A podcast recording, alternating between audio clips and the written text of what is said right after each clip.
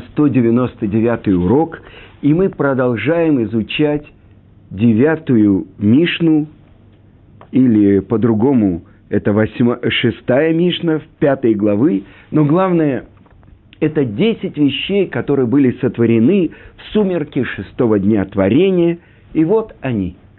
Уста земли, я хочу напомнить, это не просто уста земли, а это те уста земли, которые поглотили Короха и всю его общину.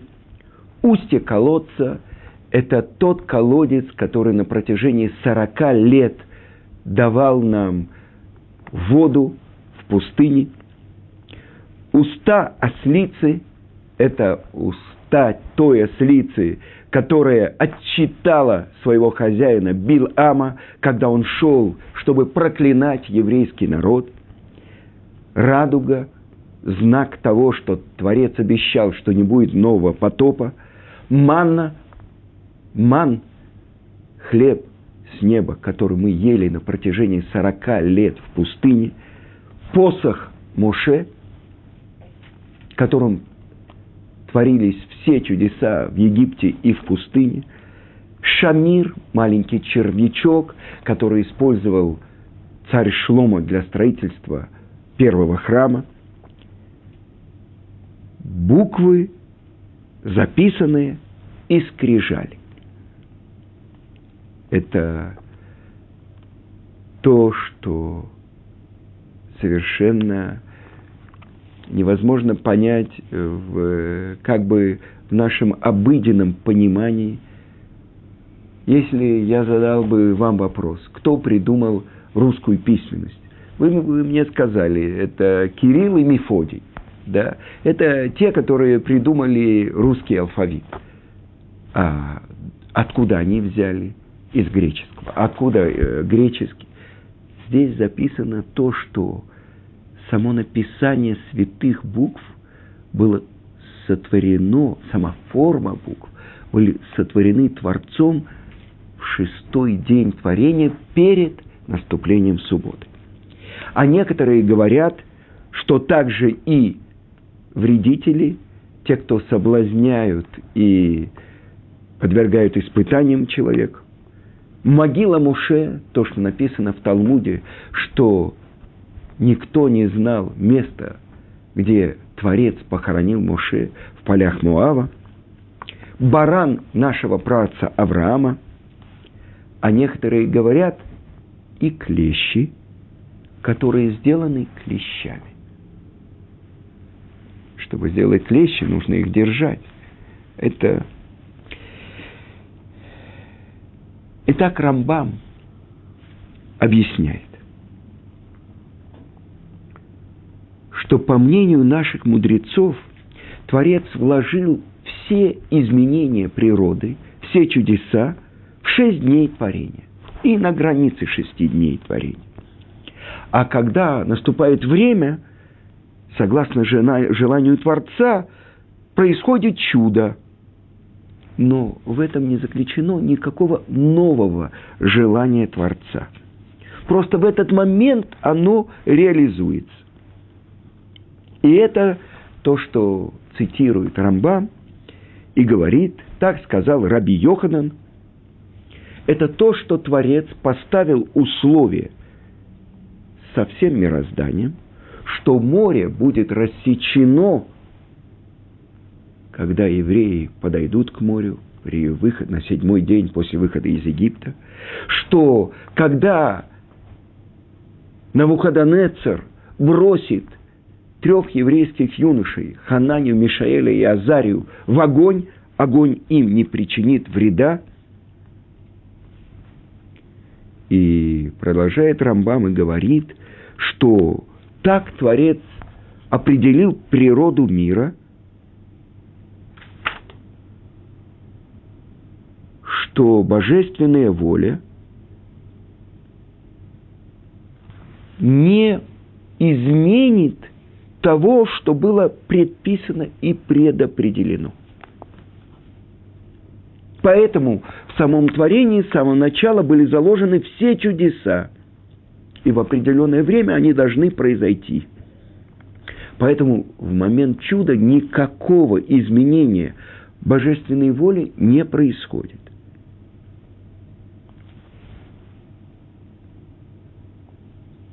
Но с другой стороны, это то, что возражает ему Маораль из Праги. Написано все те чудеса, которые происходили и во времена наших працев, и во времена Муше, и во времена мудрецов Талмуда. Разве мы можем так объяснить слова Мишны, что все эти вещи были сотворены, э, то, что написано в Мишне, в сумерке шестого дня? Чем же они отличаются от тех чудес, которые были заложены в шесть дней творения?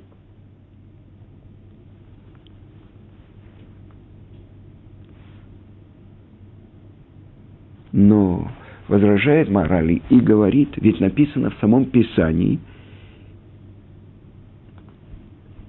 и передумал Бог относительно зла, который обещал сделать своему народу. Как бы здесь описывается изменение воли Творца.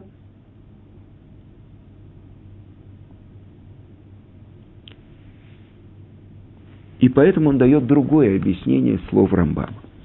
И говорит, возможно, он полагает, что в природу вещей, сотворенных в шесть дней творения, была заложена способность изменяться –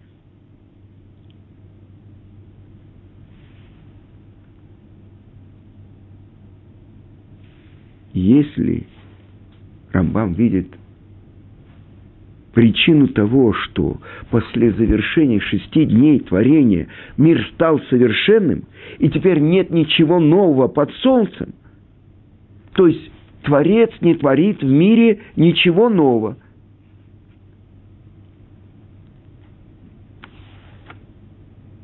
Тогда оказалось бы, что есть две противоположности в мире.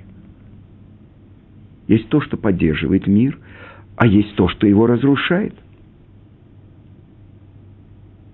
И, несомненно, если бы не было заложено в мире возможность к воспроизведению, мир бы давно был бы разрушен. И это то, что говорят наши мудрецы, Творец поставил условия с мирозданием. И эти чудеса, которые описаны здесь, в нашей Мишне, это то, что необходимо для сыновей Израиля.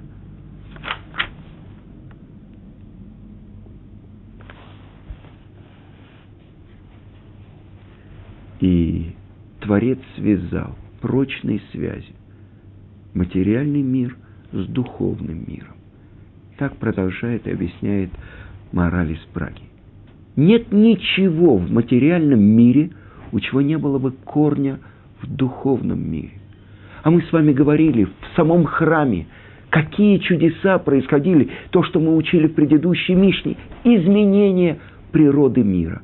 Потому что это место, где явное присутствие шхины, больше того, это то, что объясняет Рамбан в конце, Рамбан, Раби Моше бен Нахман, в конце книги Бо, что вообще для еврейского народа нет природы. А что такое природа? Это только скрытые чудеса.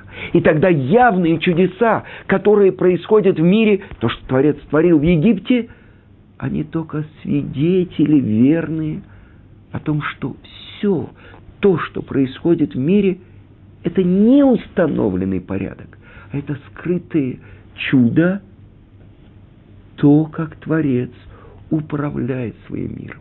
И тогда единственная основа, на которой держится все, это желание Творца, чтобы был мир. Я приведу вам пример.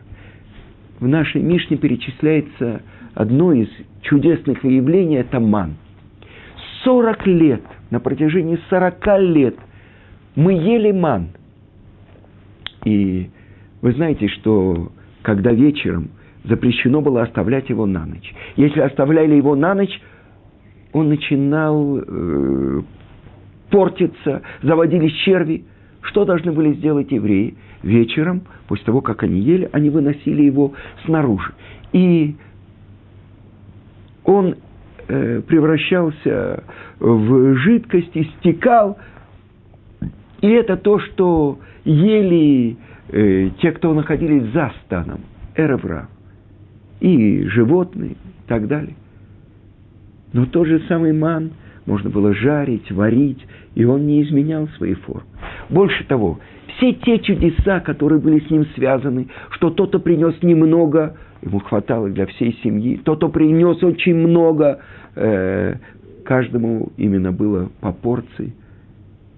Но главное, каждый еврей выходил из дому, брал ман, приносил домой.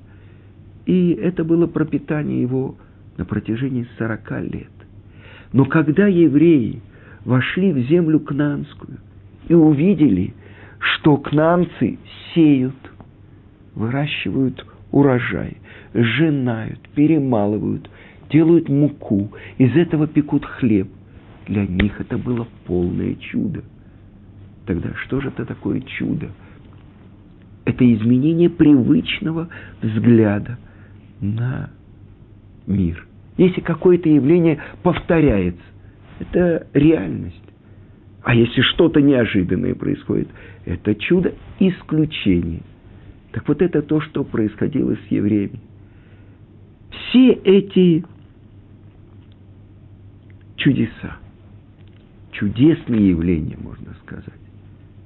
Давайте начнем разбирать каждый из них. Первое из них – это то, что говорят э, наши мудрецы, это пиаарец, уста бездны. И давайте вспомним, это то, что написано в нашей э, Торе, в главе Корах. Корах был один из тех великих левитов, который нес на своем плече переносный храм. Сказано, э, ковчег завета. Ковчег несет тех, кто его несет. И в чем же была ошибка Короха? Он был баснословно богат. Есть выражение на иврите «баснословно богат, как Корах». И к чему привело его богатство? То, что он начал спорить с Моше и с Аароном. Он позавидовал тому, что во главе его семейного рода был назначен младший, как будто не по справедливости. И тогда он выступил против Моше. И Моше понимает, что он ошибается. И Моше не сказано спор Короха и его общины, а не сказано Короха и Моше. Моше не выступает в споре. Но в чем была ошибка Короха? Он пророчески увидел – Беруха Кодыш, что от него происходит величайший пророк, пророк Шмуэль, который помазал на царство царя Шауля и царя Давида, который в своем поколении засчитан был, как Моше и Аарон в своем. И он подумал, если от меня происходит такой великий человек, значит, я должен потребовать для себя величия. И что он пришел и сказал – Почему вы выделяетесь? Почему вы поднимаетесь над народом? Все святые, со всеми говорил Творец. Все у горы Синай слышали слова самого Творца.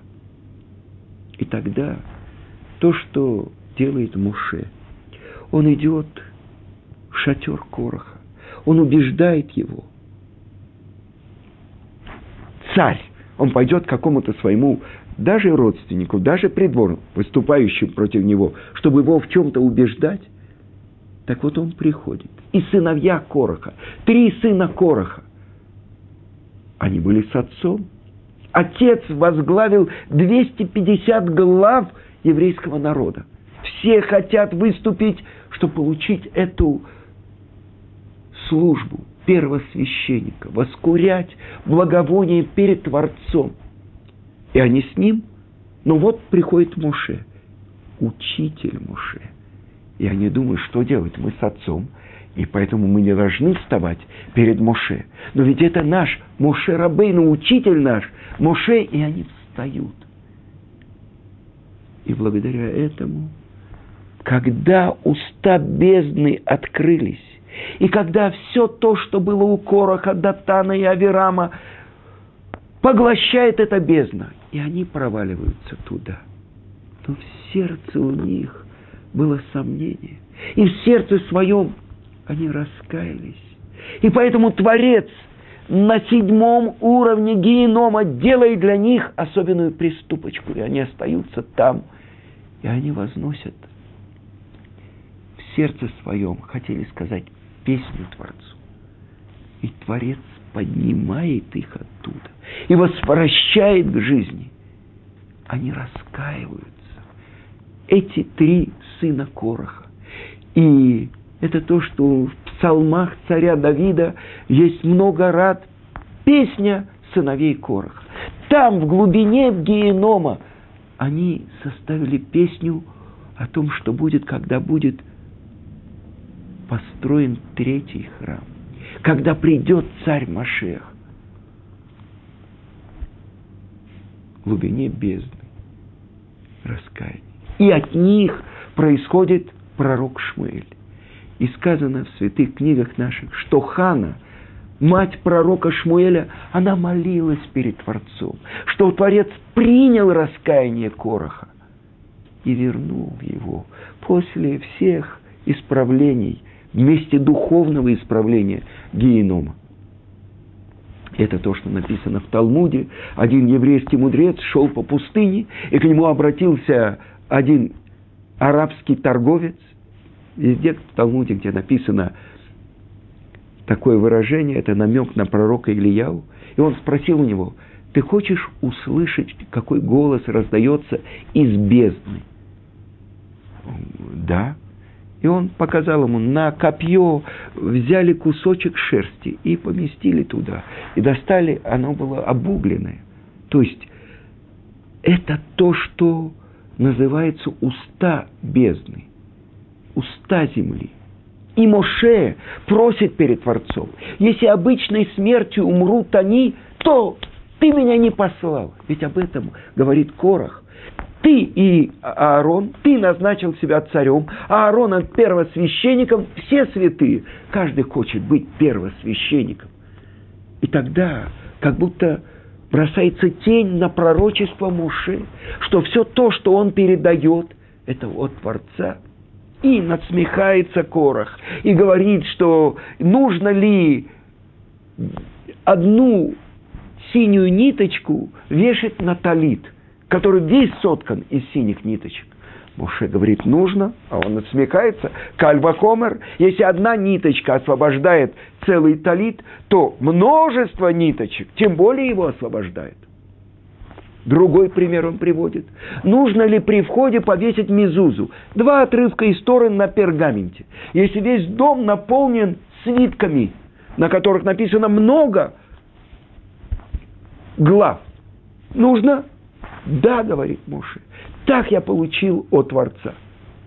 Кальбахомер, если множество, если два освобождают комнату, то тем более множество освобождают. И так Корах насмехается – но почему? Потому что он требовал для себя славы и величия.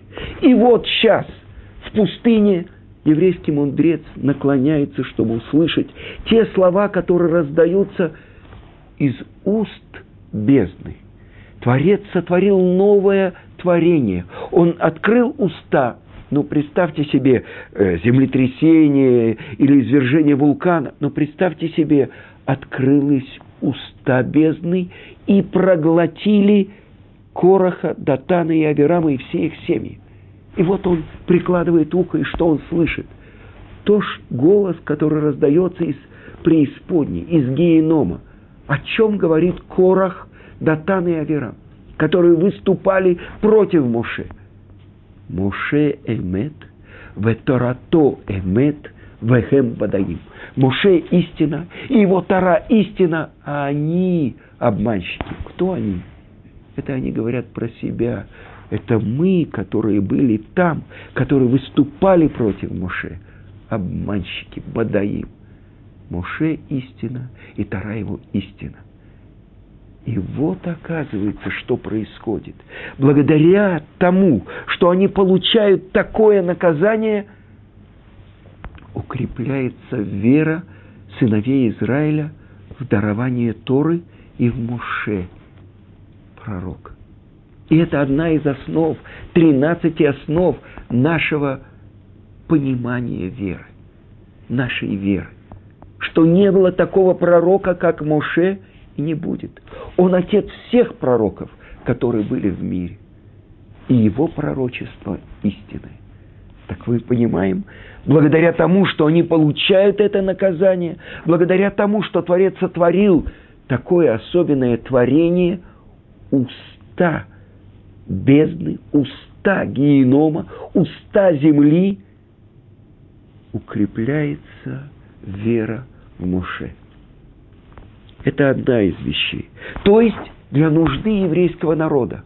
Потому что мы уже с вами говорили, то, как объясняют комментаторы, все эти вещи были сотворены для нужды еврейского народа.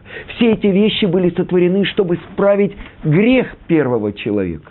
А еврейский народ перед дарованием Торы поднялся на уровень первого человека. После этого на сороковой день мы спустились, но это те вещи, благодаря которым мы можем исправить и вернуться на этот уровень. Следующая вещь. Пиабер. Уста колодца. Объясняется, так объясняет Раши, что этот колодец, скала, которая перемещалась на протяжении 40 лет с евреями по пустыне, из которой мы пили воду. Причем проводили главы Каэн по песку своими посохами э, прочерчивали, и каждое колено отправлялся как водопор, водопровод. Так вот, так объясняет Раш, по-другому объясняет мораль из Праги. Сказано не колодец, а уста колодца. И Раши объясняет, что это круглое отверстие, из которого выходила вода, объясняет это мораль из Праги – чтобы на протяжении 40 лет колодец, то есть эта скала передвигалась с нами, это особенное чудо. Но здесь сказано «уста колодца».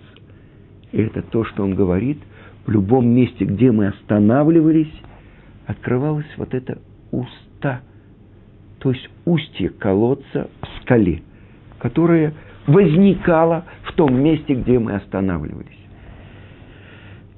Больше того, объясняют наши мудрецы, что в нашей Мишне зас, э, как бы определяются основы не только письменной Торы.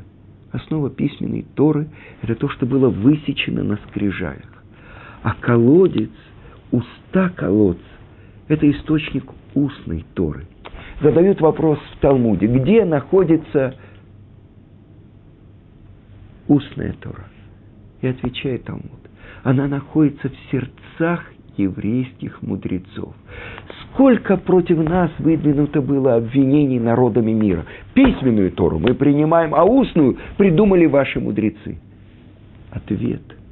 Устную и письменную Тору мы получили от Творца. Но то, что с горы Синай, с того же места, но то, что Творец сказал Муше, письменную запиши и передай сыновьям Израиля, а устную объясни только устно. Как? Я тоже запишу это, говорит Моше. Нет. Потому что будут такие времена, когда придут другие народы и скажут, мы новый Израиль. Это вы знаете, что христиане называют себя новый Израиль. Так вот, только у того, у кого есть точное понимание каждой буквы, каждого слова, каждой черточки, каждой короны над буквой, я уже цитировал, что Раби Акива, он выводил тысячи и тысячи законов из корон букв. То есть то, как Тора письменная нам дана, откуда мы знаем, что там написано и как ее надо учить, потому что это мы получили с горы Синай.